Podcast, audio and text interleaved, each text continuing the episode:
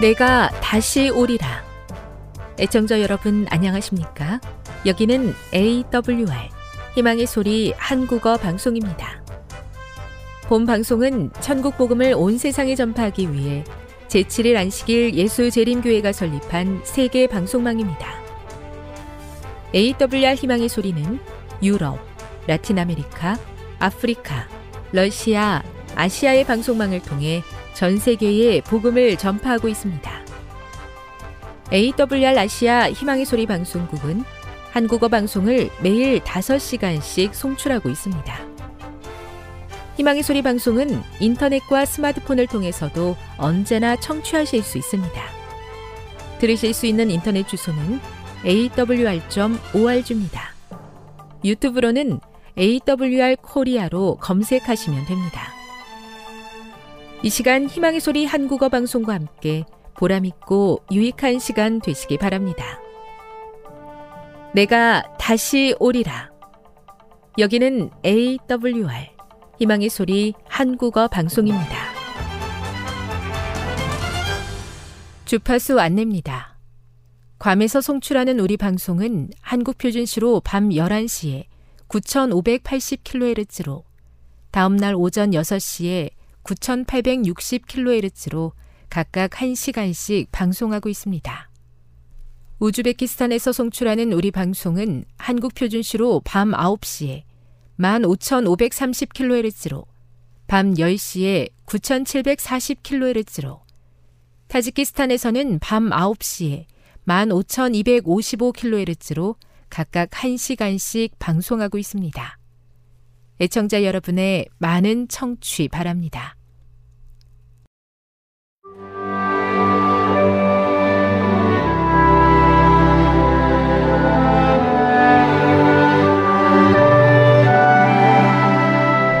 읽어주는 교과 셋째 날 12월 13일 화요일 그리스도의 마음 환경의 변화를 통해 사람을 변화시킬 수 있다고 주장하는 사람들이 있다.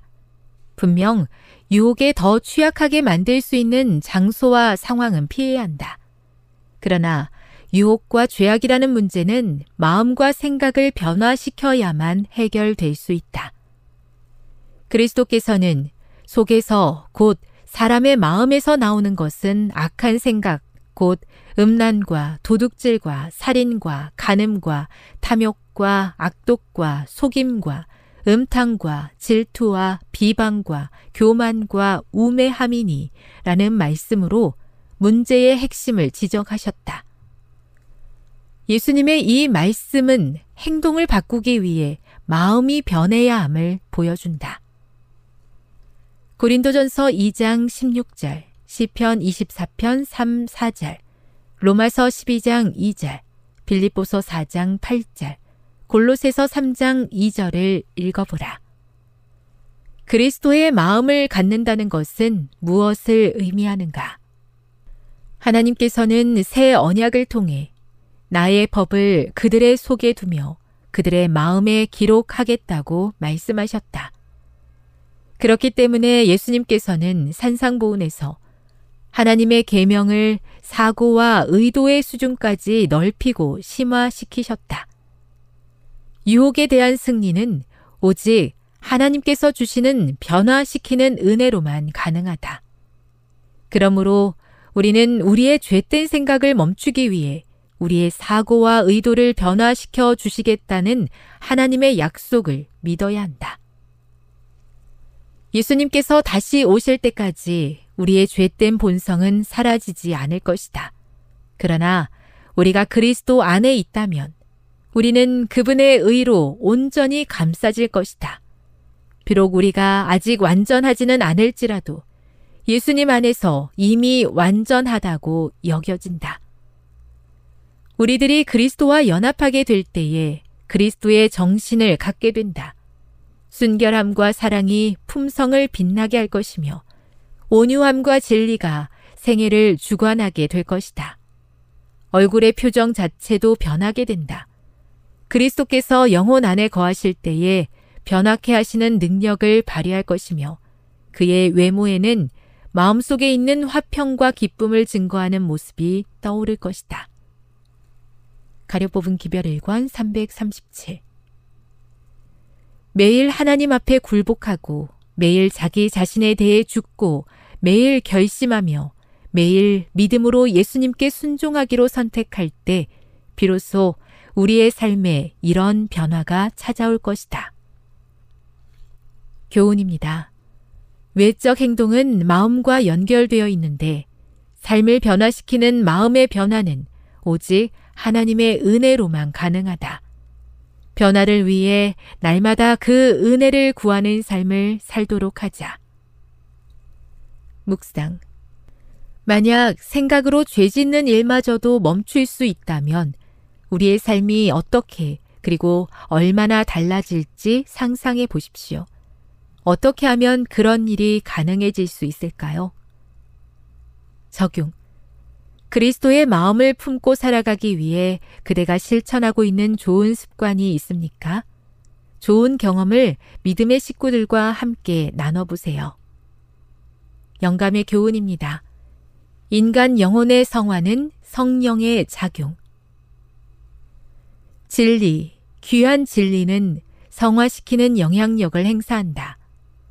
성령의 작용에 의한 영혼의 성화는 그리스도의 품성을 인성에 심는 것이다. 그것은 품성에 나타난 주 예수 그리스도의 은혜이며 선한 행실에 활성적으로 행사되는 그리스도의 은혜이다. 그리하여 품성은 점점 더 완전하게 그리스도의 형상을 따라 의와 진정한 거룩함 속에서 변화된다. 가려 뽑은 기별 3권 198 저의 마음과 생각, 그리고 삶의 모든 악한 습관들을 변화시켜 주시겠다는 하나님의 약속을 주장합니다. 날마다 예수님의 십자가 아래서 저의 부족한 몸과 마음을 내려놓기로 결심하오니 하나님의 은혜로 역사하여 주시옵소서.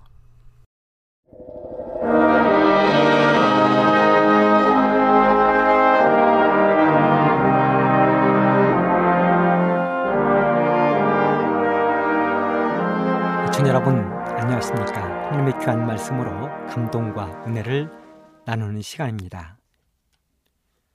먼저 하나님의 말씀 마가복음 15장 33절로 39절의 말씀을 낭독해 드리도록 하겠습니다.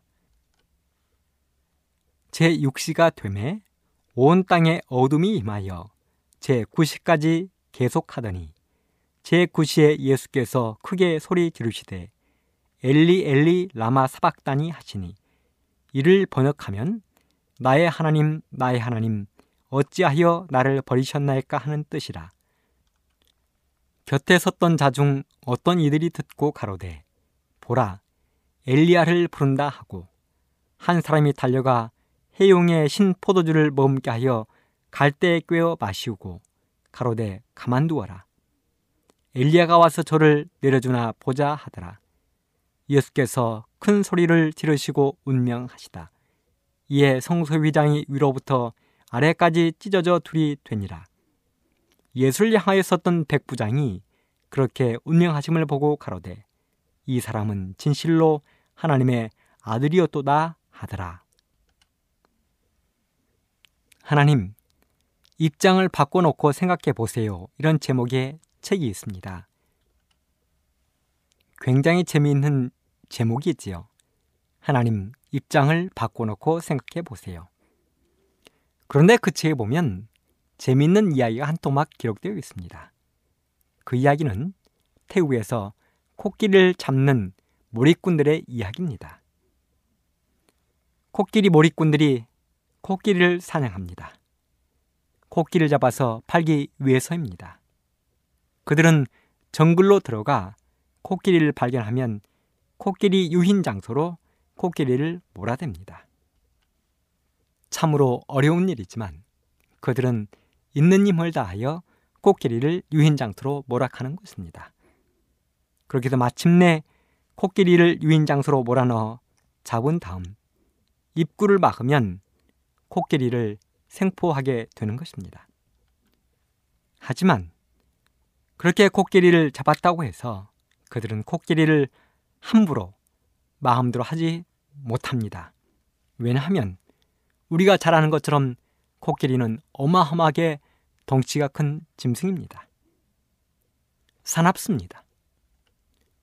그렇기 때문에 사람들이 함부로 코끼리에게 다가갔다가는 생명을 잃을 수도 있는 것입니다. 그래서 사람들은 코끼리를 길들이기 위하여 한 가지 방법을 생각해 내었습니다. 그 방법은 사람들이 세 줄로 코끼리의 다리를 묶는 것입니다. 한쪽은 코끼리 발목에 붙고 다른 한쪽은 크고 튼튼한 보리수 나무에 묶어 놓는 것입니다. 그때부터 코끼리는 거대한 힘으로 줄다리기를 시작합니다. 하루, 이틀, 사흘, 나흘. 그 덩치 큰 코끼리가 자기의 발을 빼기 위해서 있는 힘을 다하는 것입니다. 하지만 거대한 보리수나무, 튼튼하게 뿌리를 받고 있는 거대한 보리수나무에 묶인 그 쇠줄은 결코 빠지지 않는 것입니다. 일주일이 지나고 시간이 더 경과하면 코끼리는 결국 불가능을 깨닫고 포기하게 됩니다. 그러면 사람들은 이때 서커스 단원들에게 또는 동물원에 이 코끼리를 파는 것입니다. 그러면 그때부터 코끼리는 사람들이 시키는 대로 하게 되고 있습니다.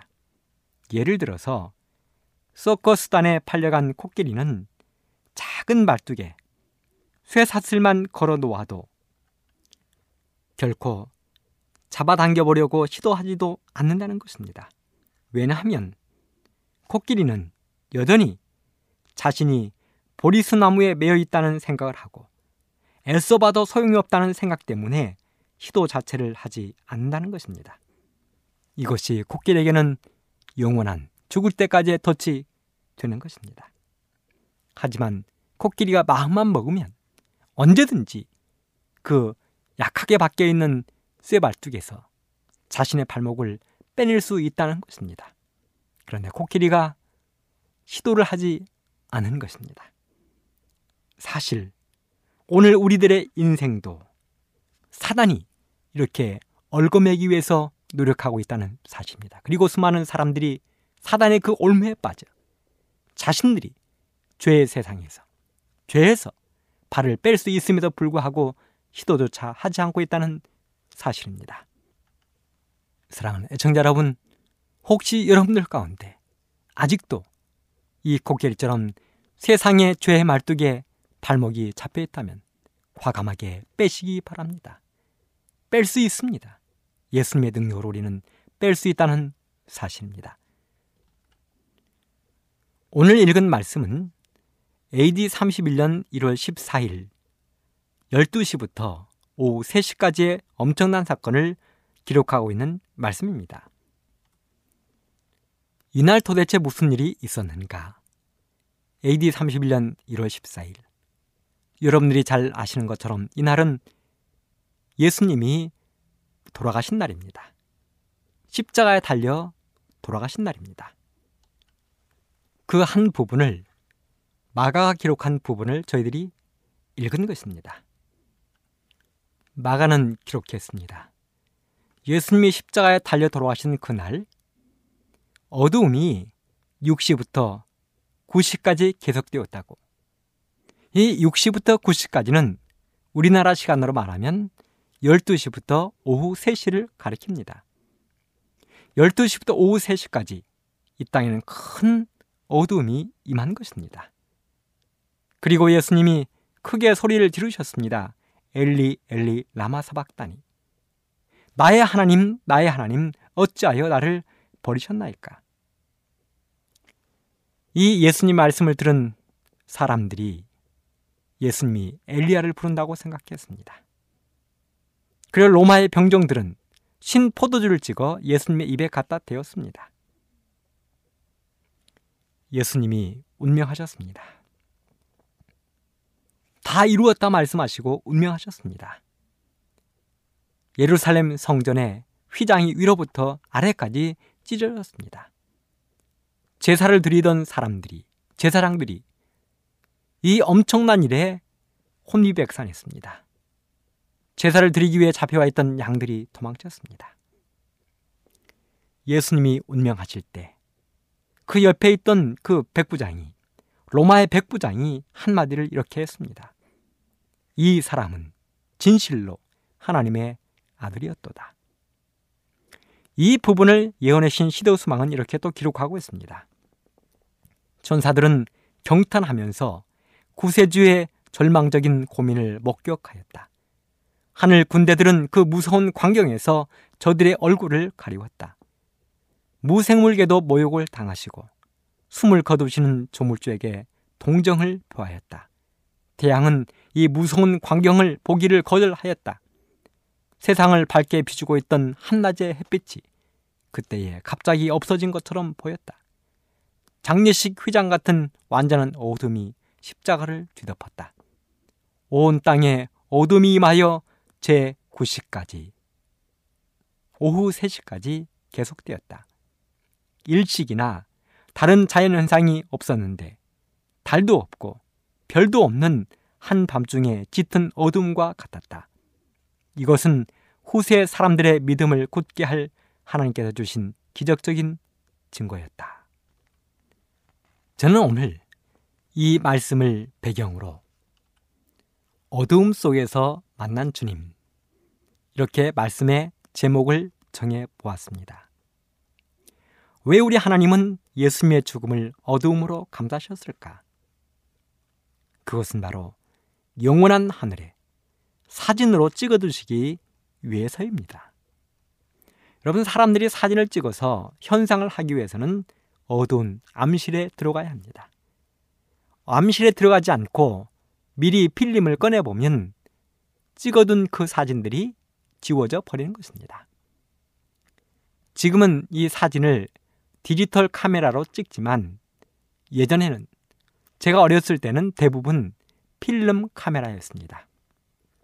사진기 안에 필름을 집어넣고 사진을 찍어서 그 찍은 필름을 어두운 암실에 가지고 들어가서 현상을 하는 것입니다. 그런데 수많은 사람들이 멋진 곳에서 사진을 잘 찍어 오지만 실수를 해가지고 그 사진기를 열면 빛이 들어가고 정말 정성을 다해서 찍은 사진들이 다 무효가 되어버리는 것입니다. 필름이 쓸데없이 되어버리는 것입니다. 우리 하나님께서 예수님의 죽음을 그렇게 어둡게 하신 것은 물론 시대의 소망에 보면 하나님마저도 예수님의 그 처참한 죽음을 바라볼 수 없기 때문에 마음 아프신 하나님께서 어둠을 가져왔다고 말씀하셨습니다. 하나님도 볼 수 없는 처참한 죽음이었습니다. 그런데 제가 조금 전에 말씀드린 것, 그 모습을 영원한 하늘의 사진으로 찍어두시기 위해서 그렇게 하셨다. 우리 예수님은 인간의 무거운 죄짐을 지시고 십자가에 돌아가신 증거물로 확실하게 하늘 예루살렘의 열두 문에 걸어둘 사진으로 이 모습을 어두운 암실에 찍으신 것입니다. 왜 우리 하나님은 주님의 죽음을 감사하셨을까? 아버지 하나님이 왜 예수님의 죽음을 감사하셨을까? 사실 어두움은 모든 사람을 솔직하게 만드는 힘이 있습니다. 낮에는 부끄러워하던 남녀가 부부가 밤이 되면 손을 잡습니다. 팔짱도 낍니다. 입도 맞춥니다. 낮에는 표현하지 못하던 그 말들도 밤이 되면 하게 되어 있습니다. 사랑을 속삭이게 되는 것입니다. 낮에는 전혀 생각나지 않았던 그 문장들이 밤이 되면 생각나는 것입니다. 여러분들도 경험해 보셨습니까? 사랑하는 사람들에게 편지를 쓸 때, 낮에는 아무리 쓰고 싶어도 아름다운 문장, 예쁜 글, 사랑의 말이 생각나지 않는데, 밤이 깊어가면 깊어갈수록 그 문장들이 새록새록 솟아나는 것입니다. 어디서 그 힘이 나오는지 모르겠습니다. 그런데요, 그렇게 열심히 쓰던 그 편지를 아침이 되어서 읽어보면 너무 부끄러워서, 너무 낯간지러워서 붙이지 못한 경험이 한두 번이 아니었지 않습니까? 그러는 것처럼 이 어두움은 사람을 솔직하게 만들어주는 것입니다. 우리 성경 가운데도 보면 낮에는 찾아오지 못하다가 밤에 예수님을 찾아온 사람이 있습니다. 바로 요한복음 3장 1절로 15절에 나오는 니고데모입니다. 그는 바리새인이었습니다. 어찌 보면 사도 바울급이었습니다. 그는 유대 관원이었습니다. 지금으로 말하면 국회의원, 사내들인 회원이었습니다. 그는 부자였습니다. 밝은 낮에 보면 그는 감히 접근할 수 없는 엄청난 부자요, 관원이요, 존경받는 바리새인이었습니다. 그랬던 그가 밤에 예수님을 찾아온 것입니다. 낮에는 도저히 예수님 앞에 올 수 없는 그 사람이 밤이 되자 자신의 모습을 솔직히 내려놓고 예수라는 젊은이를 찾아왔습니다.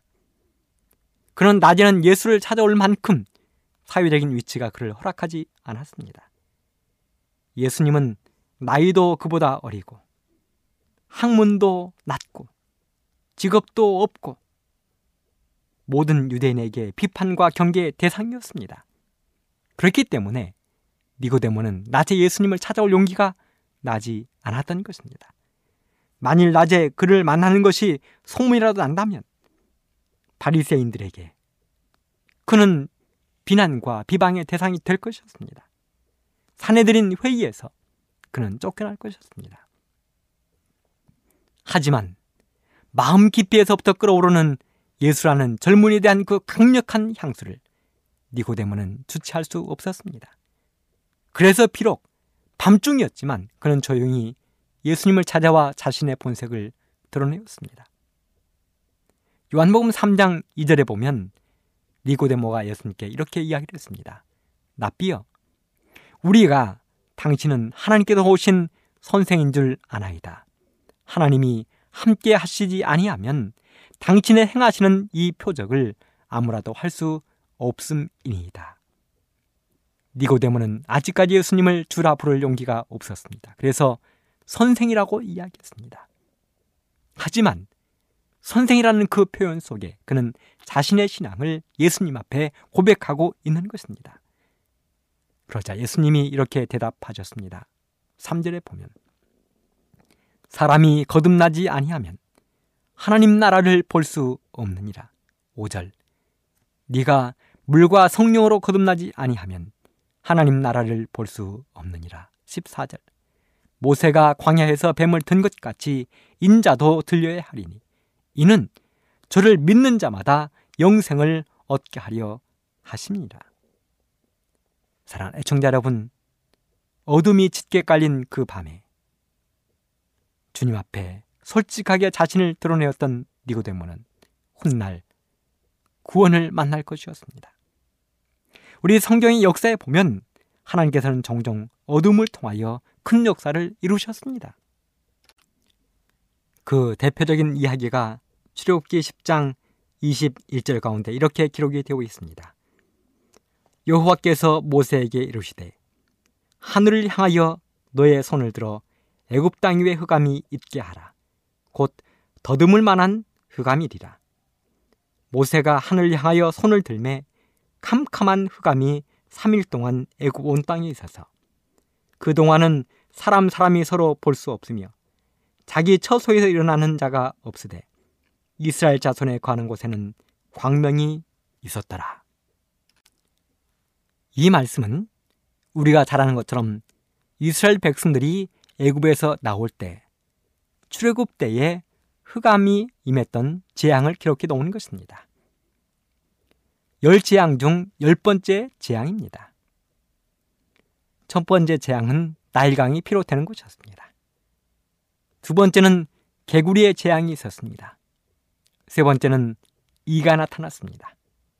네 번째는 파리 재앙이었습니다. 다섯 번째는 모든 사람과 짐승에게 악질이 돋아났습니다. 여섯 번째는 독종이 있었습니다. 일곱 번째는 오늑이고 여덟 번째는 하늘에서 엄청난 우박이 내렸습니다. 아홉 번째는 메뚜기의 재앙이었습니다.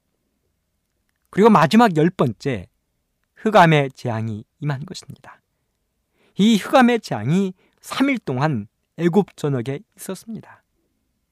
얼마나 흑암이 심했는지 옆 사람의 얼굴도 바로 볼 수 없을 만큼 흑암이 심했습니다. 사람들이 일어나지 않았습니다. 더듬거릴 만큼 더듬거려서 물건을 찾을 만큼 이 흑암은 엄청난 흑암이었습니다. 왜 우리 하나님은 애굽의 그 백성들에게 마지막으로 흑암의 재앙을 내리셨을까? 이 흑암의 재앙은 애굽의 바로에게 하는 경고였습니다. 네가 지금 누구와 싸우고 있다는 것을 하나님이 알려주는 재앙이었습니다. 바로 왕 네가 싸우는 대상은 제시한 이스라엘 백성들이 아니라 그 백성들의 하나님인 나와 싸우고 있다는 것을 하나님이 알려주고 있는 것입니다. 그렇습니다. 애굽의 바로 왕은 지금 이스라엘 백성들과 싸우는 것이 아니라 하나님과 싸우고 있는 것입니다. 그런데요, 우리 성경에 보면 예수님이 땅에 재림하시기 전 요한계시록 6장 12절로 17절에 보면 또 한 번의 흑암이 있을 것이라고 이야기하고 있습니다. 내가 보니 여섯째 인을 떼실 때에 큰 지진이 나며 해가 총담같이 검어지고 온 달이 피같이 되며 하늘의 별들이 무화과 나무가 대풍에 흔들려 선과 실이 떨어지는 것 같이 땅에 떨어지며 하늘은 종이축이 말리는 것 같이 떠나가고 각 산과 섬이 제자리에서 옮기오매 땅의 임금들과 왕족들과 장군들과 부자들과 강한 자들과 각 종과 자주자가 굴과 산 바위 틈에 숨어 산과 바위게로되 우리 위에 떨어져 보조에 앉으신 이의 낯에서와 어린 양의 진노에서 우리를 가리우라. 그들의 진노의 큰 날이 이르렀으니 누가 능히 서리요 하더라. 마치 이스라엘 백성들이 애굽을 나오기 전 큰 감이 있었던 것처럼 지구 마지막 역사에 예수님이 오시기 전에도 이 지구에는 큰 흑암이 이루게 될 것입니다. 우리 예수님은 이 흑암을 통하여 예수님의 사랑하는 백성들을 모을 것입니다. 한 무리를 챙기실 것입니다. 그들은 작은 무리요. 예수 믿음과 예수의 계명을 지키는 무리들입니다. 하나님의 인인 안식일을 지키는 무리들입니다. 이 땅의 모든 사람들이 그 작은 무리들을 핍박할 것입니다. 주목할 것입니다. 고발하고 며치든 죽일 것입니다. 그들이 누구입니까? 하나님의 계명과 예수 믿음을 지키는 안식일을 지키는 하나님의 백성들입니다. 그런데 여러분, 이 안식일의 주인이 누구입니까? 마태복음 12장 8절에 보면 인자는 안식일의 주인이라고 이야기했습니다. 마가복음 2장 28절에 보면 이러므로 인자는 안식일에도 주인이라고 말씀하셨습니다. 누가복음 6장 5절에 보면 가라사대 인자는 안식일의 주인이니라. 그렇습니다. 이 땅에서 마지막 날, 이 땅에 수많은 사람들은 사탄의 조종을 통하여 하나님의 계명과 예수 믿음을 지키는 자들, 안식일을 지키는 자들을 향하여 분노하게 될 것입니다. 그렇다면 그 사람들이 누구를 향하여 싸우고 있는 것입니까? 안식을 지키는 작은 무리와 싸우는 것입니까? 아니면 하나님과 싸우는 것입니까? 마치 바로가 이스라엘 백성들과 싸우는 것이 아니라 하나님과 싸웠던 것처럼 이 땅의 사람들도 안식을 지키는 사람들과 싸우는 것이 아니라 안식의 주인이신 하나님과 싸우는 것이 될 것입니다. 예수님이 십자가에 달려 돌아가실 때 흑암이 덮이면서 모든 사람들의 본색이 드러났습니다. 제자들도 다 도망쳤습니다. 배운 사람들, 못 배운 사람들도 다 도망쳤습니다. 부자도, 가난한 자도 다 도망쳤습니다. 그리고 로마의 군병들은 십자가 아래서 예수님의 피로 물든 세마포를 놓고 심지 뽑기 위하여 가위바위보를 하고 있었습니다. 여러분, 예수님이 남겨놓으신 그 세마포는 무슨 옷입니까? 에덴 동산에서 벌거벗은 아담과 하와에게 입혀주신 가죽옷이었습니다. 집에 돌아온 탕자에게 아버지가 입혀주신 겉옷이었습니다. 마지막 날에 구원 얻을 무리가 입을 의의 옷입니다. 잔치 자리에 초대받은 사람들이 입을 옷입니다. 여러분, 밍크 코트를 만들기 위하여 한 마리의 밍크가 죽었습니다. 여우 목도리를 만들기 위하여 한 마리 여우가 죽습니다. 여러분, 밍크가 자기가 입던 그 옷 중에 한 벌을 벗어놓은 것이 밍크 코트입니까? 여우가 자신이 두르고 있던 그 목도리 하나를 내어놓은 것이 여우 목도리입니까? 아닙니다. 밍크가 생명을 내놓았습니다. 여우가 생명을 내어놓았습니다. 죽었습니다. 아담과 하와가 에덴 동산에서 그들의 부끄러움을 가리기 위해서 양의 옷을 입었을 때 어린 양이 죽었습니다. 예수님도 마찬가지입니다. 여러분과 저의 구원을 이루기 위하여 예수님이 자신의 생명을 내어놓으셨습니다. 우리를 살리기 위하여 그렇게 하신 것입니다.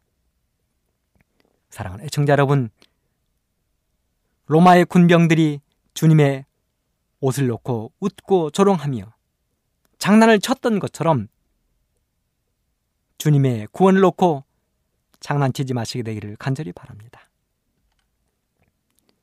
예수님이 십자가에 달려 돌아가실 때 그 자리에서 모든 사람들의 본색이 드러났습니다. 본색을 드러내며 도망쳤습니다. 심지어 사랑하는 제자들까지도 도망을 친 것입니다. 그런데 이때 한 사람의 고백이 성경 가운데 이렇게 기록되어 있습니다. 마가복음 15장 39절. 이 사람은 진실로 하나님의 아들이었도다. 이 고백을 누가 했습니까? 이 고백을 누가 했습니까? 이 고백은 로마의 백부장이 한 것입니다. 백명의 부활을 거느린 대장 백부장이 한 것입니다. 이 고백은 예수님의 제자들이 했으면 좋았을 뻔했습니다. 예수님께 나음을 입었던 사람들이 했으면 좋았을 뻔했습니다.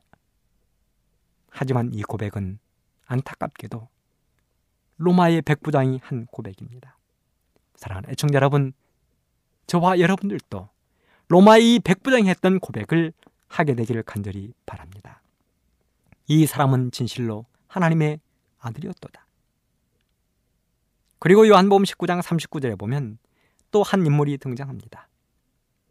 이제 예수님이 십자가에 달려 돌아가셨습니다. 안식일이 거의 되었습니다.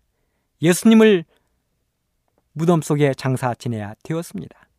그때 한 사람이 찾아왔는데 요한복음 19장 39절은 이렇게 기록합니다. 일찍이 예수께 밤에 나왔던 니고데모도 모략과 침향 섞은 것을 백건쯤 가지고 온지라. 그렇습니다. 2년 전 어느 날 밤 예수님께 설교를 들었던 니고데모가 모세가 광야에서 뱀을 든 것 같이 인자도 들려 하리니 하고 설교를 들었던 그 니고데모가 오늘 예수님을 찾아오는 것입니다. 예수님의 장례를 위하여 모약과 침향 섞은 것을 100근쯤 가지고 왔다고 기록했습니다. 그는 예수께서 십자가에 달리신 모습을 통하여 구원을 확인했습니다. 그런 지체 없이 그 모습을 보자마자 향 100건을 가져왔습니다. 사람들의 눈치를 보지 않았습니다. 의식하지 않았습니다. 사내들인 자리에 연연하지 않았습니다. 국회의원이라는 그 자리에 연연하지 않았습니다. 그날 이후 니고데모의 기록은 성경 어디에도 나오지 않지만 분명한 것은 니고데모는 구원 얻을 하나님의 종이 되었다는 사실입니다. 로마의 백부장이 고백했습니다. 이 사람은 진실로 하나님의 아들이었도다. 로마의 백부장은 흑암 속에서 예수님을 만났습니다. 니고데모는 어두움 속에서 예수님을 만났습니다. 사랑하는 애청자 여러분, 지금은 세상에 어둠이 임한 시기입니다. 말씀이 없는 어둠입니다. 모든 사람들이 복음 등기를 거절하는 어둠입니다. 이런 어두움 속에서도 여러분들 모두는 니고데모 만났던 그 예수님을 만나게 되기를 간절히 바랍니다. 로마의 백부장이 만났던 예수님을 만나게 되기를 간절히 바랍니다. 2004년 호주의 시드니에서 후안만이라는 한 젊은이가 길거리에 한 피켓을 들고 나타났습니다. 그 피켓에는 이렇게 써져 있었습니다. free hug. 한국말로 번역하면 공짜로 안아드립니다. 이 젊은이가 처음에 그 피켓을 들고 섰을 때는 사람들이 흘깃거리며 그냥 지나갔습니다. 이상한 눈초리로 바라보았습니다. 그런데요. 하루 이틀 시간이 지나자 한 사람, 두 사람이 그 젊은이에게 가까이 다가오기 시작했습니다. 할머니도 다가오고 할아버지도 다가오고 어린 아이도 다가오고 청년 아가씨들이 다가오기 시작하는 것입니다.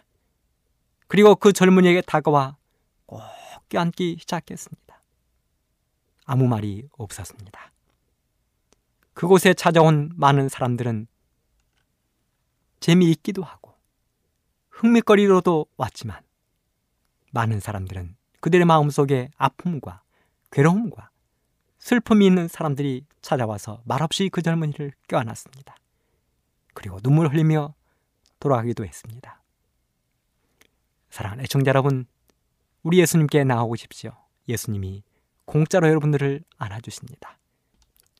아무 이야기 안 해도 예수님은 여러분들의 슬픔과 고통과 고난을 아십니다. 예수님께 나아가면 예수님은 공짜로 여러분들을 안아주십니다. 니고데모도 공짜로 안아주셨습니다. 로마의 백부장도 공짜로 안아주셨습니다. 예수님을 만나는 모든 사람은 예수님께서 공짜로 안아드립니다.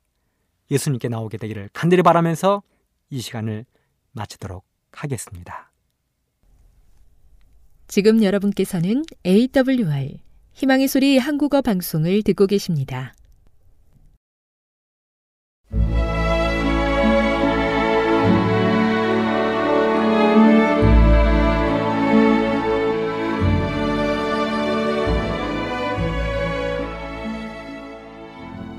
애청자 여러분 안녕하십니까?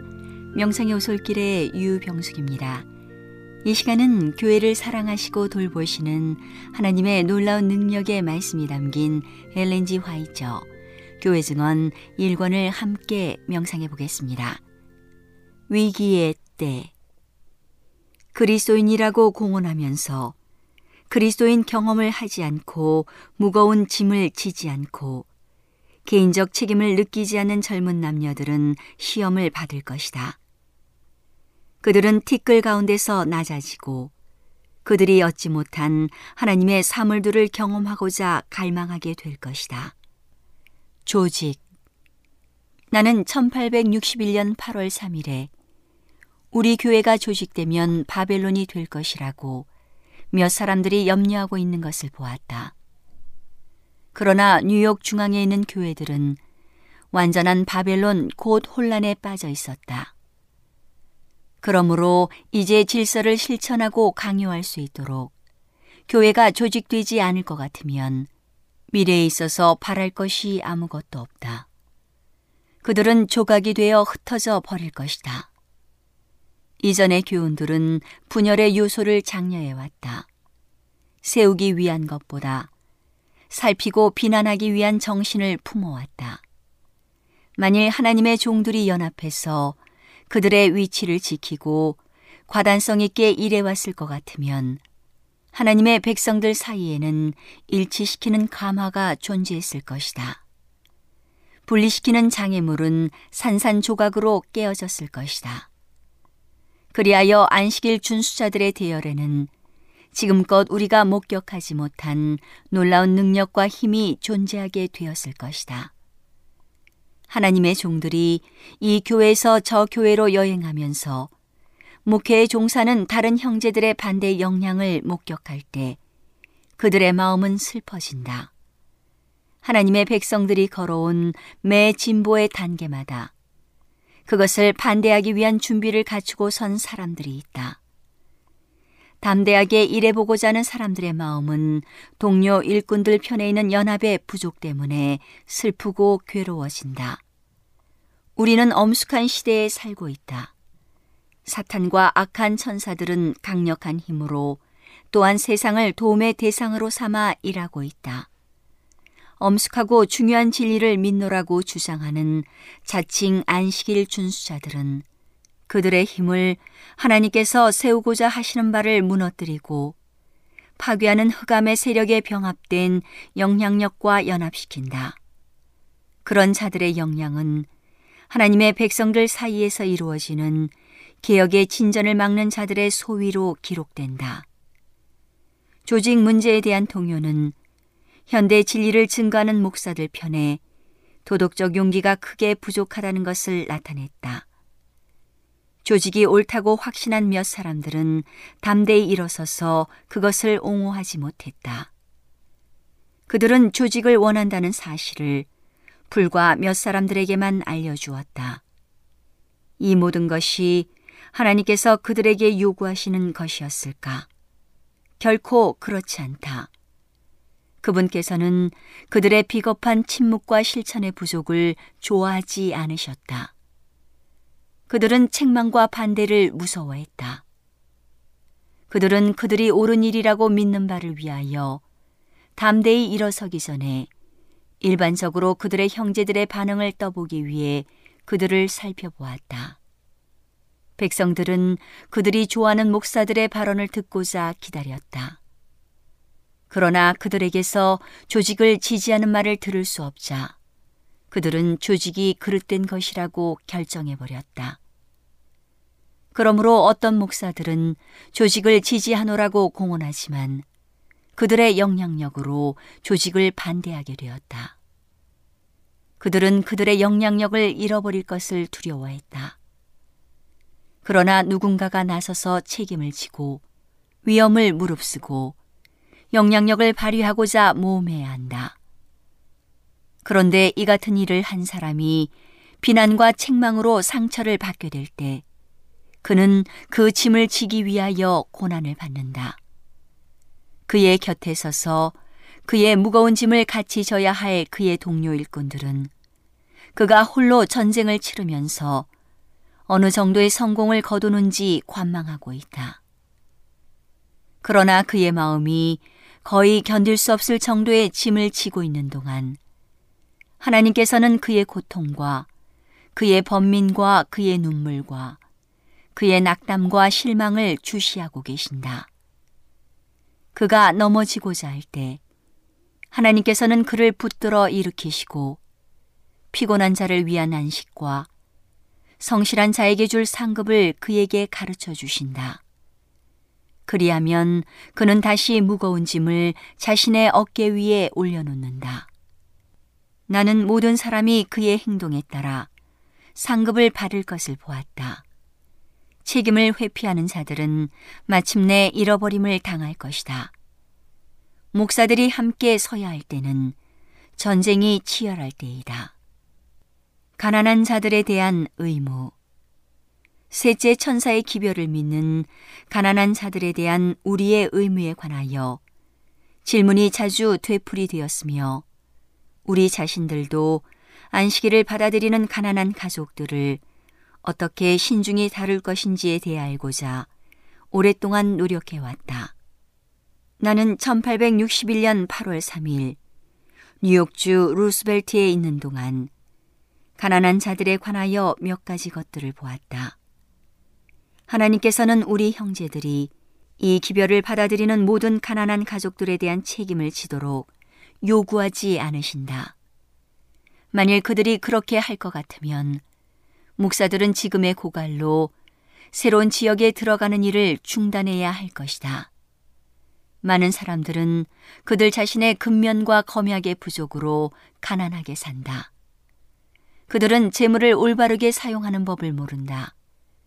만일 그들이 도움을 받을 것 같으면 그들은 오히려 손해를 받을 것이다. 오늘은 하나님의 놀라운 능력의 말씀이 담긴 엘렌지 화이처 교회 증언 1권을 함께 명상해 보았습니다. 명상의 오솔길이었습니다.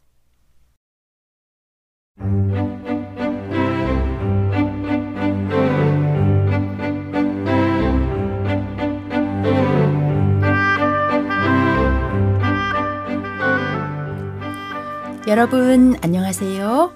신비한 자연에서 몇 가지 주제를 골라 소개해 드리는 아름다운 세계 시간. 저는 진행의 송은영입니다. 알래스카는 알류트어로 거대한 땅, 정말 넓다는 뜻의 인디언 말입니다.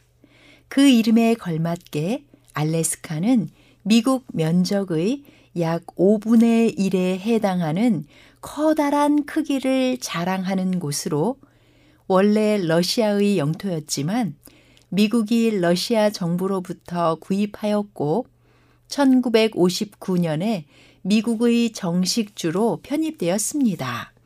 눈과 얼음으로 대표되는 알래스카는 하얗고 신비로운 비경만큼이나 미지의 세계로 느껴지는 곳입니다. 알래스카는 북아메리카 대륙의 북서쪽 끝에 있으며 지질학적으로 북태평양 화산대의 가장자리에 위치합니다. 북쪽과 북서쪽은 북극해, 남쪽은 태평양과 알래스카만, 동쪽은 캐나다의 유콘 준주, 서쪽은 베링 해협을 사이에 두고 시베리아와 마주보고 있으며 남동쪽은 캐나다의 브리티시 컬럼비아주에 접해 있습니다. 알래스카주 본토의 남북 길이는 1450km, 동서 너비는 1300km이며 알류샨 열도와 남동쪽의 펜핸들 지역을 포함하면 동서의 길이는 4,800km에 달합니다. 지형학적으로 볼 때 알래스카주는 크게 네 지역으로 나뉘는데 첫째 섬과 산계로 이루어진 남부이고 둘째 내륙의 중부 평원과 대지이며 셋째 브룩스 산맥이고 넷째 브룩스 산맥의 북쪽에서 노스 슬로프로도 불리는 해안 저지대입니다. 알래스카 산맥에는 북아메리카 대륙에서 가장 높은 맥킨리 산이 있습니다. 남서쪽의 알류샨 산계와 남동쪽의 세인트 일라이어스, 바운더리 산맥은 화산활동, 지진, 빙하로 잘 알려진 지역입니다. 알래스카 중부의 습한 내륙 지역에는 유콘강과 커스커큄강이 흐릅니다. 알래스카주는 미국의 본토 48개 주와 지리적으로는 떨어져 있지만 하와이주와 함께 정치적으로는 미국 본토에 속합니다. 대통령 피선거권이 본토 48개 주와 동일하며 올림픽 참가 등 국제기구 참여도 미국 본토와 동일합니다. 알래스카로 이주하면 주 정부에서 정착비를 주는데 알래스카 지역에 취업하거나 취업이 확정된 미국 시민권자 및 영주권자에게 알래스카에 정착한 후 알래스카로 주소지를 변경했을 때 주거 지원금 등의 일정한 보조금을 주는 형태로 지급하는 방식입니다. 인구가 적어서 주요 생필품이나 공산품을 미국 본토나 캐나다에서 직접 공수하기 때문에 물가가 비싸고 의료비도 많이 들어가서 알래스카는 기본 소득제가 시행되는 미국의 유일한 주이기도 합니다. 미국에서도 총기 법률이 느슨하기로 손꼽히는데 일단 회색곰, 북극곰 때문에 총기가 생존의 도구이기 때문입니다. 알래스카에는 연방 법률 이외에 총기 소유의 제한이 거의 없고 총을 숨기든 드러내든 휴대에 아무 제한이 없으며 총기 휴대가 금지되는 곳은 법원이나 학교 그리고 알코올을 마실 수 있는 장소 정도입니다.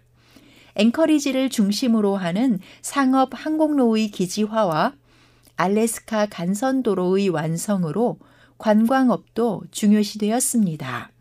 행정 중심지는 주도인 주노이지만 문화의 중심은 앵커리지이며 태평양 연안의 시카, 내륙부의 페어뱅크스, 베링해 연안 지방의 놈, 알류샨 열도의 더치 하버 등이 중심 도시를 이루고 있습니다. 알래스카의 주요 산업은 어업과 광업, 임업, 모피 생산 등입니다. 지형상의 제약으로 인해 농업은 소규모로 이루어지고 있는데 앵커리지 근교나 캐나이 반도에서 야채가 재배되며 코디엑 섬, 유니맥 섬에서는 목축업이 활발합니다.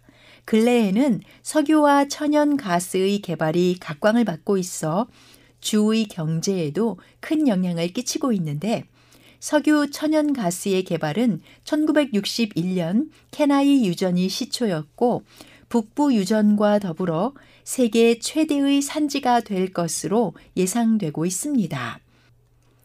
어업은 예로부터 주 산업으로서 어획고 세계 제1위의 연어를 비롯하여 게와 새우, 대구 등의 어족이 풍부합니다.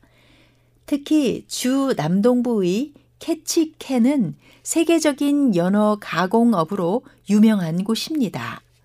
5월 하순이 지나면 알래스카의 3천여 개의 강과 300만 개나 되는 크고 작은 호수에 수를 헤아릴 수 없는 연어떼가 무리를 지어 거슬러 오릅니다.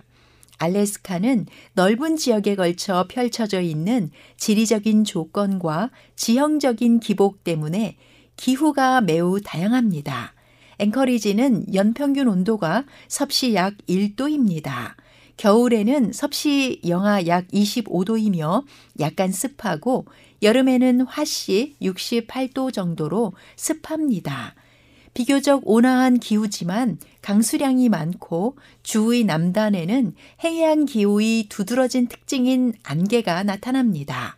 내륙은 대륙성 기후로 인해 여름에는 낮이, 겨울에는 밤이 길고 북쪽에서는 북극의 사막 기후가 펼쳐집니다.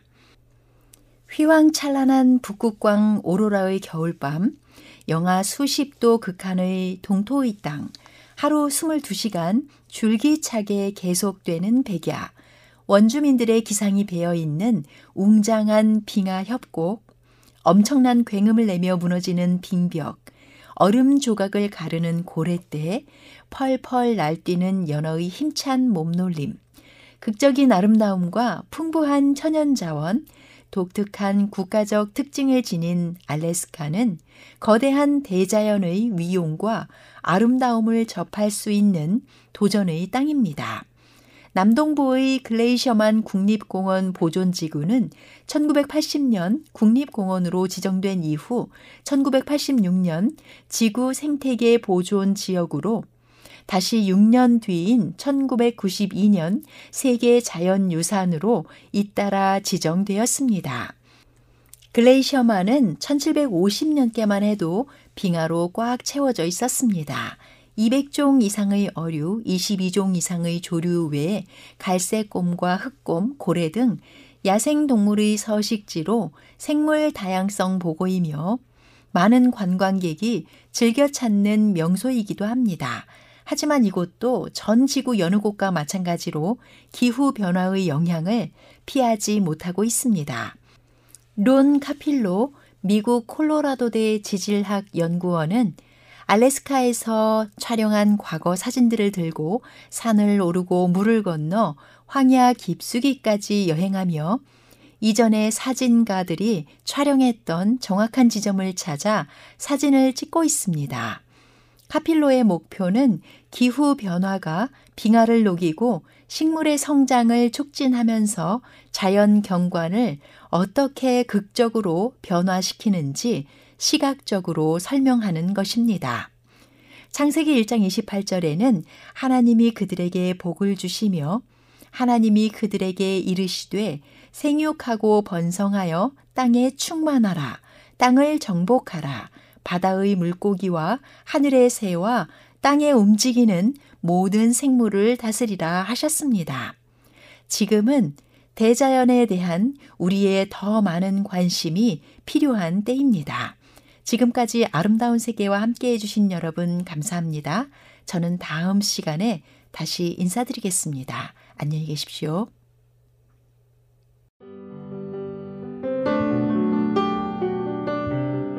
행복한 시간 되셨습니까?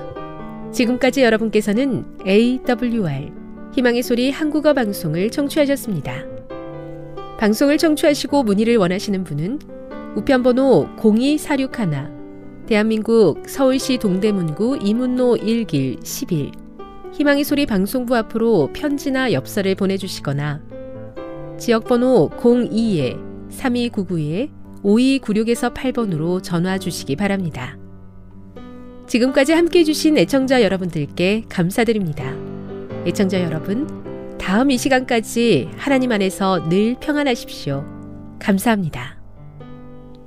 내가 다시 오리라. 여기는 AWR 희망의 소리 한국어 방송입니다.